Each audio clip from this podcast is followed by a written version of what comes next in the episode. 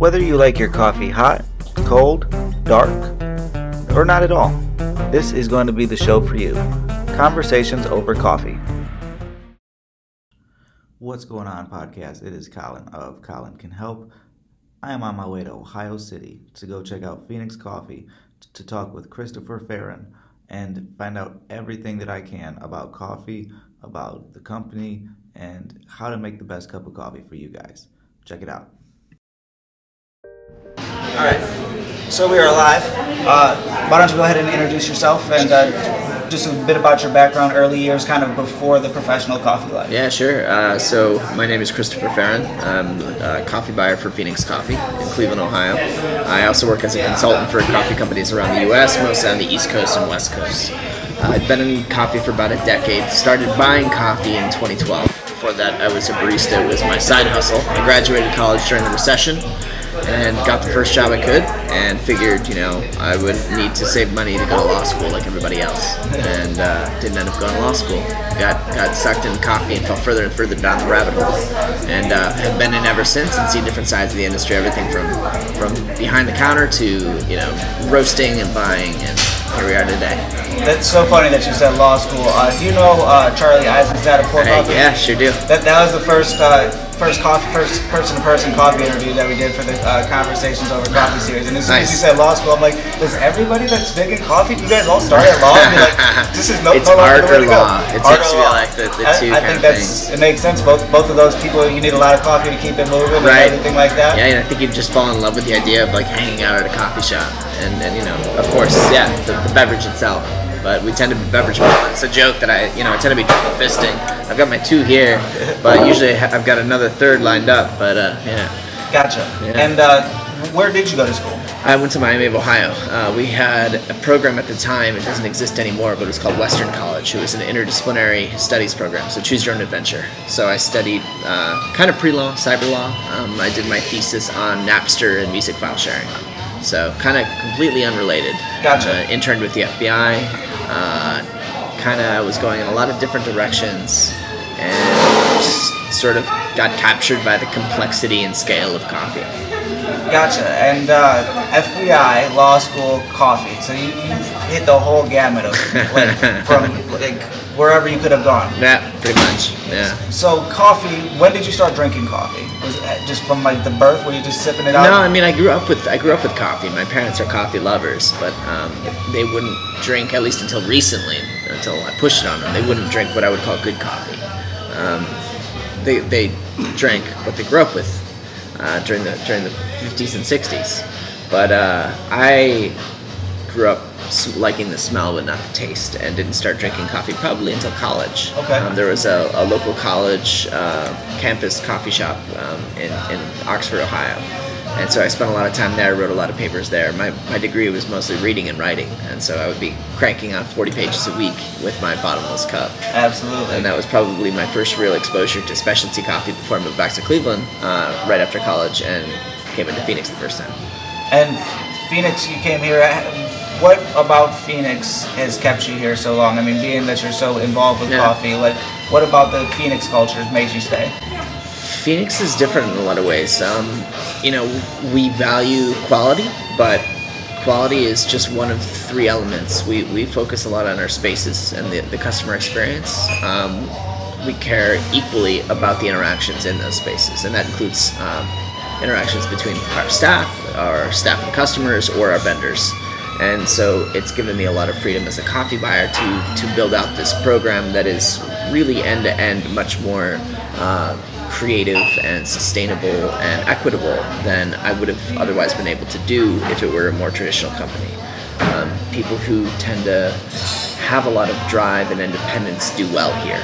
Um, and you know we've, we've had a somewhat self-management self-managing structure for the past three or four years and so now that there are just two of us administering with the retail managers again if we needed to turn on a dime and do something different we can Nice. um, so it's it's it's an opportunity to be creative and agile and solve problems in real time That's awesome. And how, how many people are employed in, within the organization? 44 total 44? Yeah. Have you been about that mark, or is it? Are you guys in a growth spirit, or? We've we've added two in the last year. Um, really the biggest growth comes anytime we open a new cafe because we'll need to staff it with anywhere from five to eight people. Um, our production team has been pretty stable. Our, our, our uh, production manager has been with Phoenix since 2006, um, so over a decade. Uh, his his uh, kind of assistant, which is our um, forget what his title is. He's our you know he's our customer liaison.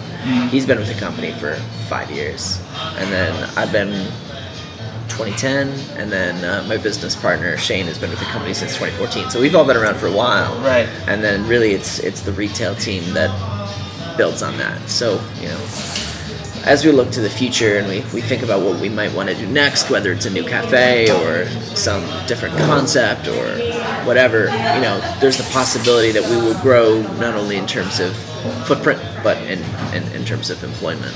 Absolutely. And what are there any keys or any particular traits in people that you're looking for? I know that you're kind of going every from from barista to Sure, upper management, yeah. but like as hiring, that's always been a small business problem Sure. myself and everybody else I know. like- Hiring's everything. Like you, you, you know, if, if you have to fire somebody, it's somewhat a failure um, on our end, either because we didn't give them proper feedback and coaching so that they could develop into the role, or because we didn't hire somebody who understood what we were trying to do, and it was just a bad fit. Um, so what we, we do try to spend a lot of time in the hiring phase, and luckily we're in a situation where there's a, a lot of demand for these jobs, and retention is so high um, at this company that we kind of get the pick of, of who we want to work here. So we look for people who coffee is not everything to them. Uh, it's really important that they have a balanced, rich life, and they have something outside of work that keeps them motivated and and that they can bring to their job. Because we find if someone's into music or art or whatever it is, it will make the space a little special, um, and we give them a little freedom to run with that too. Um, so there's that, and then you know you, you want somebody who's reliable. You want a self-starter. You want somebody who's a quick learner and they're dynamic. Um, and then yeah, being somewhat autodidactic and interested and engaged is it's everything. Gotcha. And where do you? Is there a particular like place you like to pull them from? Do you like just kind of keep an eye out on just?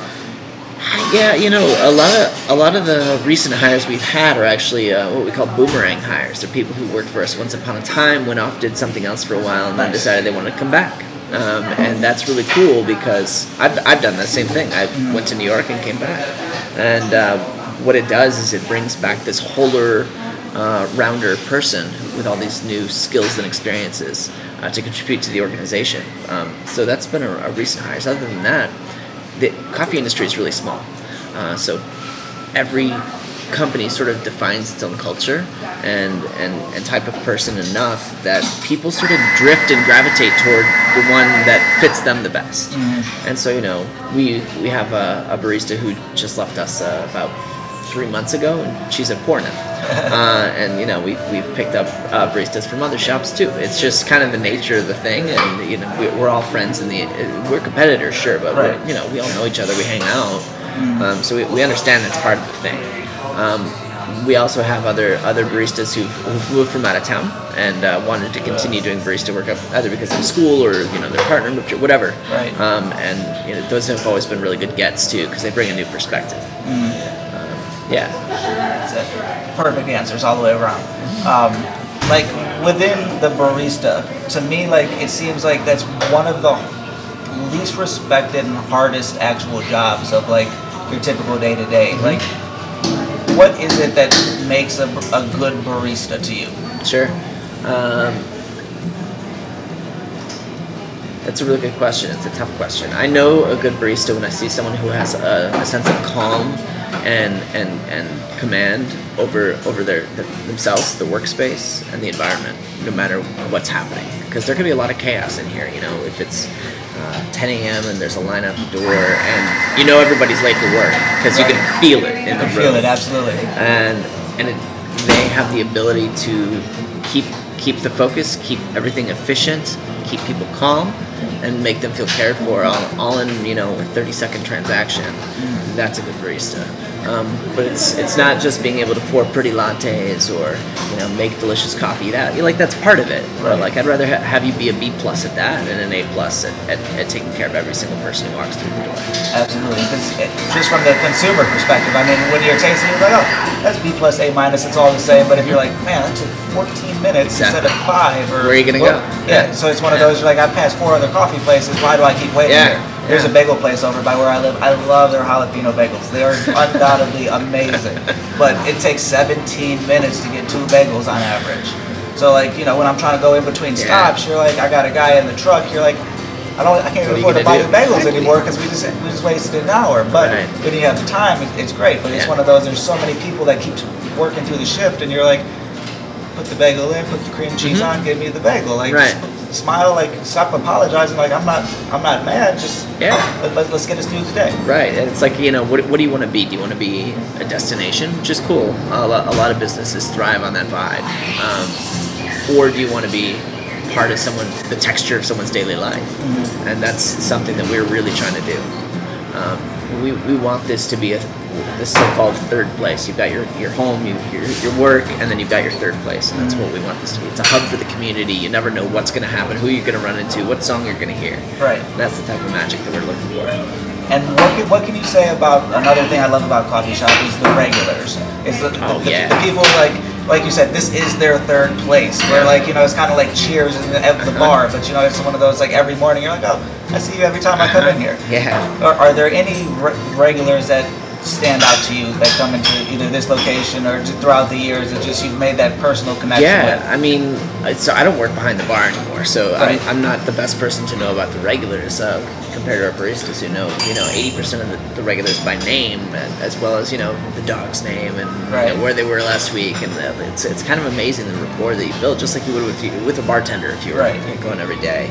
Um, but even still, it's it's really cool to see that we're we have five shops in four different neighborhoods around the city, and every single shop draws its own unique crowd of regulars.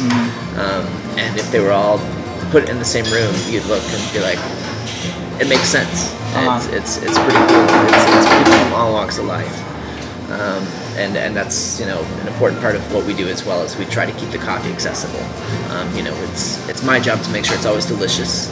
Um, but as a company, we've decided that you know we're going to take a smaller margin on our coffee. We're not going to charge as much um, because we want it to be affordable to more people. Um, and and that's really cool because it gives you that sort of really rich cultural experience of regulars. Absolutely. And and you mentioned the price. Let's go into talking about your favorite thing, coffee. Yeah. So you, as a coffee professional, what is good coffee? We define in the industry good coffee as, or, or specialty coffee as coffee that is clean, sweet, and uniform. And when I'm evaluating coffee, those are the three attributes that I look for. From there, you can kind of like build out a little bit better picture if you look at the like the, the body and the structure of the coffee, the balance, the acidity, the flavor, overall flavor, aftertaste, the intensity, um, and from there, ultimately, I'm not going to judge what somebody likes. It's a you know, taste taste is an aesthetic choice, not a moral choice. Uh, Gotcha. So if you like dark roast, that's cool. But I'm I'm going to make it as rich, as balanced, as sweet as I can. Um, it's my goal that everybody who starts drinking coffee at Phoenix can get to the point where they don't feel like they need to put sugar in it anymore. If you really like sugar, I'm not going to judge you for that. But like, I want to make it sweet enough that you don't have to. Absolutely. And uh, as somebody that goes all around traveling and looking at coffee, where is the best place you personally have ever gone to see coffee? to, to, to visit the, the pr- producers. You mean? Uh, well, I mean Ethiopia is remarkable because it's it's the birthplace of coffee, and so you just see, uh, you know, thousands of different cultivars being grown in, in forest, in traditional plantations, all over. Um, so it's it's really a different world. Colombia is beautiful and has some of the best coffee I've ever tasted outside of Ethiopia or Kenya. Um, but the place that I love to visit more than any of those is Mexico.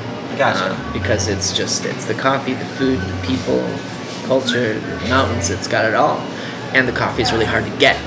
Uh, so that's this extra level of complexity. Why is it hard to get? The domestic market is really strong.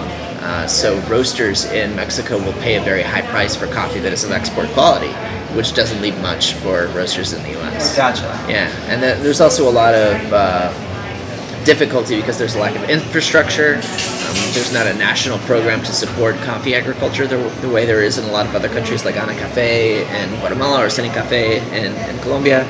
Um, and so it puts a lot more work on me as a buyer um, to move the coffee to the very few mills that there are to get it processed and out.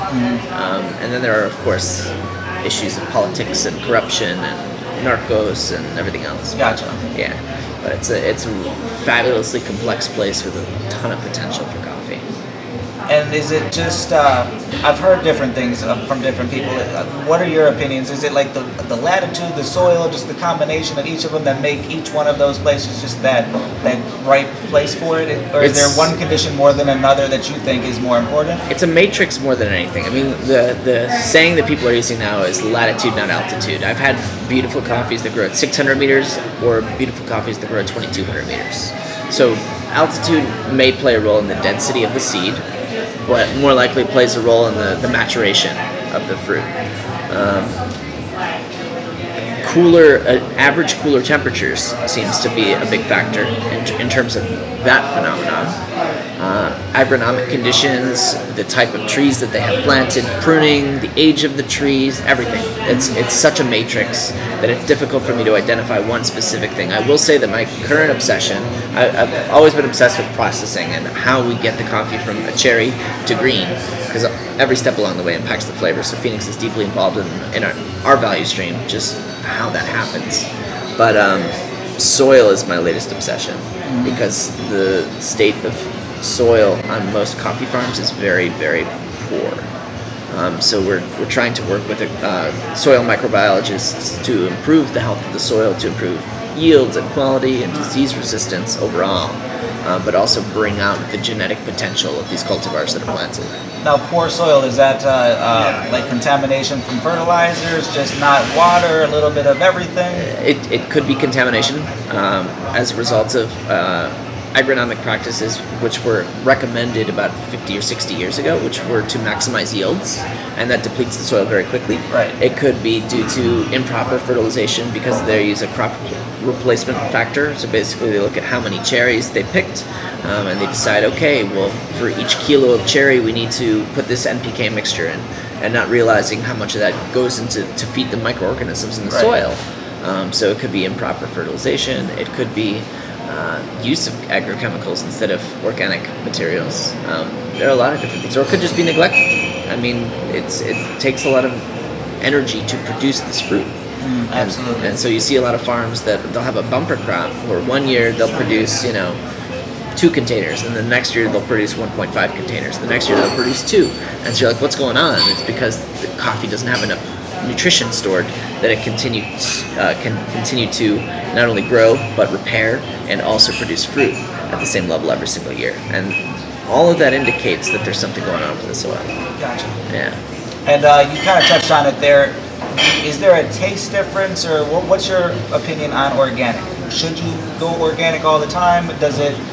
It's a that's a, also a difficult question to answer. I would never tell a, a farmer who is facing complete destruction of their farm because of some sort of disease. I need you to grow organic because what what I would be doing is asking them to risk their livelihood um, for what is essentially a meaningless certification. Just by virtue of economics, most of the coffee that you drink from Africa is organic, um, de facto. A lot of the coffee from Colombia might be biological or use biological methods, but it's not certified. Um, there's very little certified organic coffee in Colombia. Um, and ultimately, what comes down to is even if the the coffee itself is not grown using organic methods. If you use pesticides, if you use fungicides and fertilizers, uh, it's not going to be in the roasted coffee. There's chemically no difference. Um, so, you know, what I care about is that the tree is healthy, that the soil microbiome is healthy, and that the fruit is delicious. That's that's pretty much it. Makes sense. It's pretty much the science we've used until what 1980 or whatever. Yeah, and, and you know, ultimately, I would prefer that everyone move towards organic methods because it, it does have a more sustainable life cycle, and most of the uh, the- most of the producers that we work with are using fully organic methods. Um, any place where you have issues with water shortage or you know, food shortage, you really want to encourage via whatever the mechanisms you have at your disposal that um, we're looking after the whole system. And so for us that means paying a little bit more than we should should. Right. You know, i think we're not paying enough but everyone else thinks we're insane. Um, and focusing on development work by buying from the same people every single year even if their coffee is maybe less good this year.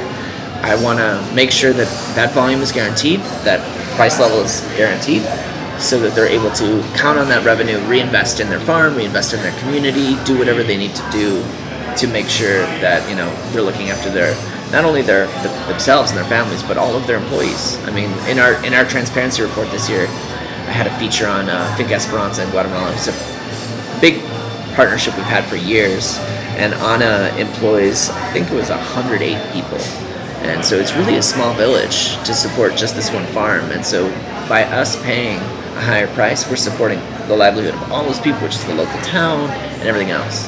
And, Gotcha. and so by saying we value these things, we want we want these things to be done with our coffee. It makes everyone else around think about it and look at it and notice it, and they bring it back to their own lives. Absolutely. So it does really have a transformative effect. That's awesome. Yeah. And uh, as Phoenix as a whole, I don't know like how often you buy coffee, but let's say in a year, how much coffee do you guys go through?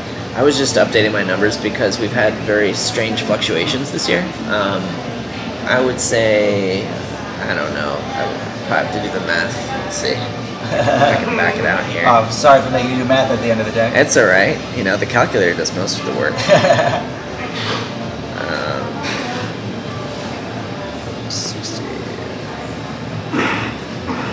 So this is the first year that we are going to qualify as being called a macro roaster, which means more than 100,000 pounds. That's awesome. Yeah. Congratulations. Yeah, thank you. I don't know if that's good or bad, but it's it's great. I mean, it buying once once you hit a certain scale, it's much easier to buy coffee because of the volumes that it moves in um, in a shipping container. So like once we hit that threshold, it unlocks a whole bunch of you know new options for me. And do, you do the roasting yourself, or I- have you been an Uh, actual roaster? I, I have been a roaster. I've worked as a production roaster. I've worked as head roaster. Uh, here, I set the roast profiles, so basically set up the way that we, our, our production team, then executes the coffee. Um, but only you know a couple times a week. Usually, do I actually hop on the machine? Gotcha. And when you're roasting, is what is what are you looking for? I mean, you kind of touched on the sweets, but like, is, is there any certain thing that you tend to do to get the best? I mean, I'm a? I'm a very technical roaster. I'm not a what you would call an artful roaster. Uh-huh. Um, so I have four probes in our machine, and I rely on those measurements as well as uh, derivations of those measurements to determine how we roast the coffee. Um, because I've found a correlation between what those say and how those progress and certain characteristics in the cup. And so I'm looking for a, a certain shape in, in those curves as they're tracked over time. And I'm really just looking for the coffee to be developed uniformly um, and produce bitterness, produce ve- vegetal qualities, uh, have a balanced acidity, which means bring out the body as much as possible, and really just have, have an overall balanced, complex cup. Gotcha. And uh, where do we want to go from there? I've, I've had. I, I hate when people say interesting stuff. I'm like, oh, I had a really good one. I was like, you said way too many interesting things. Um, cupping. Yeah. I've only been one over at four. It seemed like the most like out of my league thing I've ever seen. what is the key, in your opinion, to, to Sure. cupping and just finding the different like? To me, it was crazy. Um, I forget his name, the roaster over at four. Um, anyways, like he's coming up with like all these like crazy things. I'm like, not bitter. Yeah, like, right, like, right. How do, how do you develop that palate to, to Uh-huh. really bring that th those flavors out? Sure. So it's critically tasting and flavor memory. Those are the two things that you need to practice. So if you can notice a difference between like if you order two coffees, say that and you notice a difference between them. That's great. That's the first step. Uh, you know, discernment. Then remembering what that tastes like, remembering what it feels and smells like. That's another key thing. And then find analogs for that. So that, you know, the more you start to eat a vegetable or a fruit or whatever and remember what that sugar tastes like and that acid feels like, you'll be able to draw on that. So it's tasting everything critically. Then it's a matter of practice. Um, I mean, I have tasted thousands and thousands and thousands of coffees, and I remember most of them. That's and that's that's a you know, but it, it didn't start out that way. Like my first three years, I don't really remember much. there are a few that are just like very loud memories, but everything else, uh, you know, it it really you have to build a catalog so you can hang things on. Um, but like yeah, all the coffees I've bought over the last three years, I remember.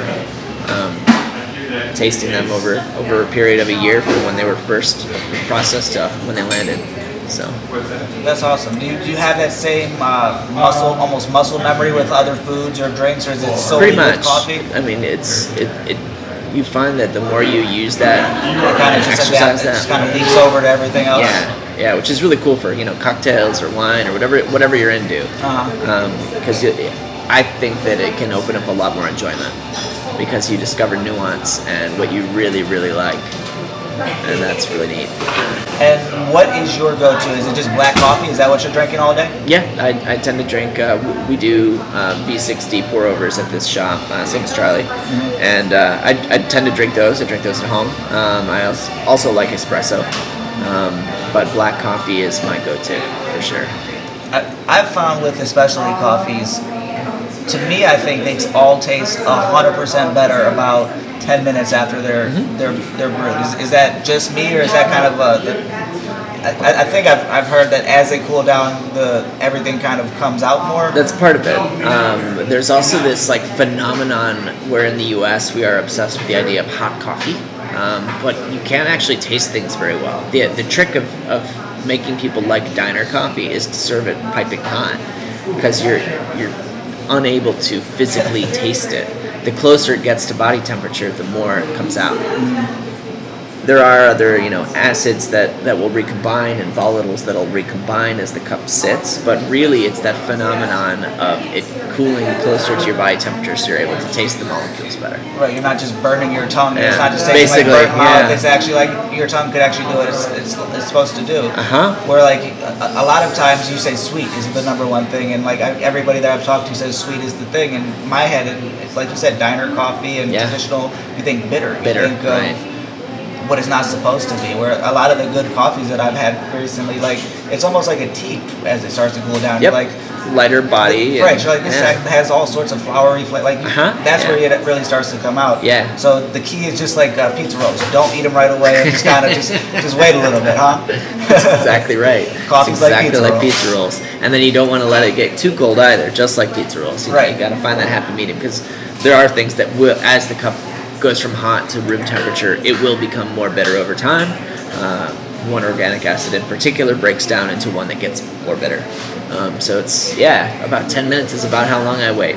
And same with these things. Like before you cap it, let it sit open um, for about ten minutes, and then cap it. It'll taste way better And throughout then the day. just keep it the whole day at the Yeah. right temperature at that point. That's a smart tip. Yeah.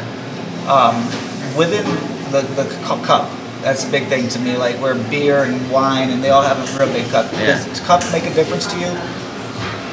Um, you mean the size or? Um, whether, whether it's when you're planning the to-go cup for the restaurant, or you know, this in cup, or even at your home, your, your tumbler. Sure. What makes for like? Is there the right delivery device, or does it? Isn't that all just personal preference? You know, a lot of it is personal preference. Uh, I definitely prefer drinking out of ceramic uh, because you get access to all of those volatiles as you're lifting the coffee to your face. Like even when I drink out of this thing, I take the top off Uh-huh. so that I can really s- smell and get my face in there. Eighty percent of the experience of flavor in coffee is retronasal, and so you really want access to all of that gas. Um, So a wider cup, the better. That way, it's kind of just forcing it into the nose. something about the size of your face, you know. Gotcha. Uh, and then uh, paper, I don't love because I taste paper anytime I drink coffee out of a paper cup. Mm-hmm. Um, once you once you train yourself to taste paper, you'll taste it everywhere, and it drives you nuts. and so you know, even even steel sometimes I can I can taste. Um, probably because of the smell, but um, so I, I prefer ceramic for sure, and that's the I think the best experience for drinking coffee anyway. Is, ceramic also going to kind of work on the temperature better? Yep, because it acts as a heat sink, so Right. it, it'll cool it down a little bit quicker. And within that, what about iced coffee? What are your feelings on that? So to me, like at our house, my wife loves iced coffee. Yeah. But to me, I can't really get like I can't get behind it. It, it Sure. Just, it just doesn't taste right. I'm a person who like even on a you know if it's hundred degrees and sunny, I start my day with a hot coffee. For me, that's the, like the best experience and ritual of coffee there is. Um, but sometimes in the afternoon, I'm feeling you know light and free. Oh, I can get down with some iced coffee. We, we serve cold brew here, um, and in the summertime we'll do a flash brewed uh, coffee, which is hot, hot coffee brewed over ice, and you get a little bit more acidity out of that. And so, depending how I'm feeling, I'll either go for the chocolate and sweet or the bright and fruity. Um, but I, yeah, I can get down with some iced coffee. And you said the morning ritual. Uh, a big thing I like to try to talk to the big coffee people is what food do you like with your coffee? Or, do you just drink straight coffee and that's it? I drink straight coffee as I'm making breakfast, and then I make myself another cup. Um, What, so- what's the best food to go with coffee for the morning in your You know, it really depends. You get some if, if you have kind of neutral fats like avocado, you pick up a lot of sweetness in the coffee. Um, it's just some strange phenomenon of the, the combining of those two things. So coffees can end up tasting super caramely or butterscotch or whatever. Uh, I I make sourdough bread, and so I tend to have a nice thick slice of sourdough bread in the morning with something on it, and that te- seems to be a fairly neutral palate uh, for really waking up because that's Some what I'm doing. in avocado morning. toast in the morning to really bring out the extra There you go. flavors. Yeah, and it you know a little bit of a little bit of salt on the avocado, which will also reduce any bitterness because inevitably I did a really bad job because it's morning, and uh, yeah, and and then the second cup I can really taste and enjoy. And at home, are you doing the V60s? Are you just doing a, a Mr. Coffee? What's what's the go? If, if somebody can't come into Phoenix, Sure, I like yeah. to say, if, if they can't come in here like they should come in here, what should they be doing at home? Well, definitely invest in a high quality grinder. A burr grinder is, is of the utmost importance for coffee quality because you want the particles to be about the same size so that when you're dissolving things from those particles, it takes equal amount of time no matter where it is. So, high quality grinders number one. Then, if you have a Mr. Coffee, great. Roll with that. If you want to kick it up a notch, get something like a Breville. Um, which gets the, the water hot enough that you can actually produce a, a high quality cup of coffee. If you want to geek out and do pour overs or AeroPress or something, go for it. You've got that grinder, it's fairly low cost to, to really dive in from there. I, I brew V60s at home. Um, sometimes I'll brew espresso, but V60s are my go to. And uh, you mentioned that you taste paper. When when people are buying filters for coffee Uh-huh. machines, is is there a particular uh, what's the word I'm looking for material that makes a better filter than another? Sure, I, I really like paper filters because the, the, the filtration size will trap a lot of the, the oils and the fats and the coffee that, in my opinion, will make it muddy in flavor uh, or it'll make it less articulate. Um, so paper filters are great for that, but I rinse them, and rinsing them will get rid of that paper taste. Before you before you do everything, you rinse. Yep. Um, we, one of the things that I make the baristas do when they're first starting is we do a, a water cupping, which is basically taste Water. water from the filter. Nice. Because I want them to see, like, yes, a V60 white V60 filter tastes like a stale meringue, and if you don't rinse it, that co- that is going to be impacting your coffee. The brown filters are disgusting tasting. You can't rinse those enough. that taste never goes away. Um, yeah, so I, I would say choose the oxygen, oxygenated white filters um, for most uses. If you really like a heavy cup with without much acidity and a ton of body, then go stainless steel. But um, paper is great. And what about French press? I think is the other, other at-home method. Oh, yeah, a lot of people use French press. Do you, do you recommend that? Do you not like that? It's I- not as clean of a cup of coffee, Yeah, I don't like I don't like French press as much because it's not as clean. Um, they're easy to make and really forgiving, which is awesome. It's very difficult to over extract a French press. Um, I tend to grind a little finer than most people think. You know, the conventional wisdom is that French press should be ground coarse. Um, I actually recommend we grind it the same as for an auto drip and brew it in about five minutes, and it'll be a nice clean cup of coffee. Don't press too much; just pour through the filter Right. um, and that'll get your sweetest, cleanest cup.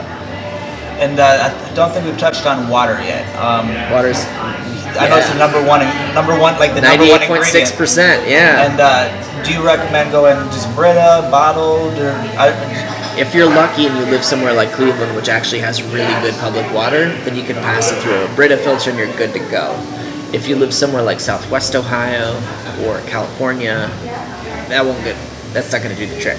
So you're better off buying bottled water or buying distilled water and adding minerals to it.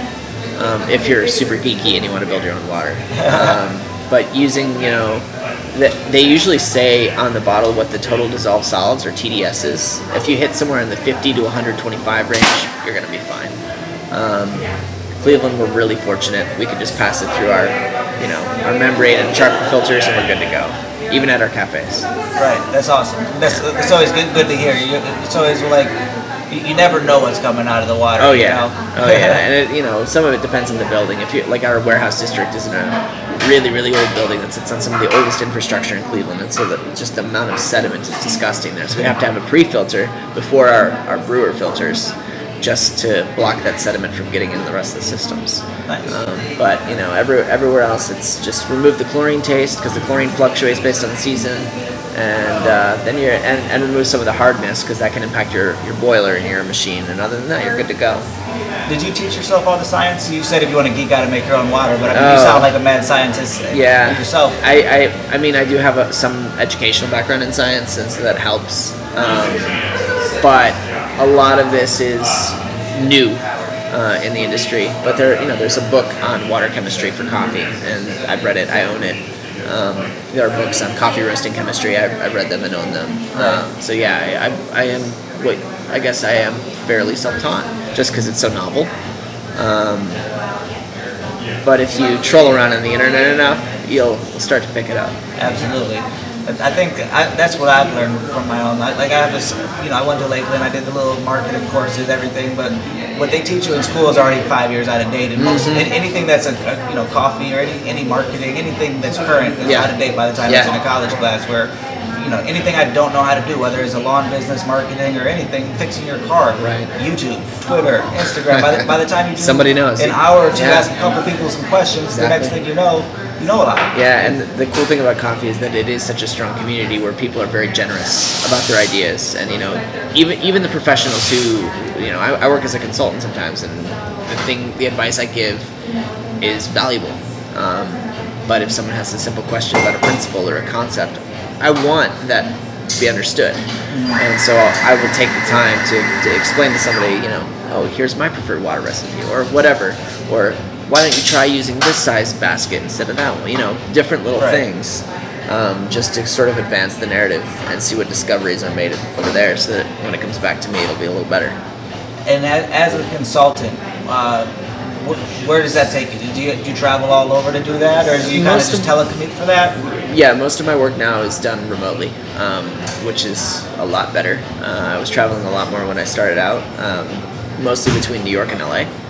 Um, helped that I had lived in New York before, but um, I got tired, especially with my international travel, and so I've scaled a lot of that back. And now I'm mostly just doing New York and LA again, but much less frequent.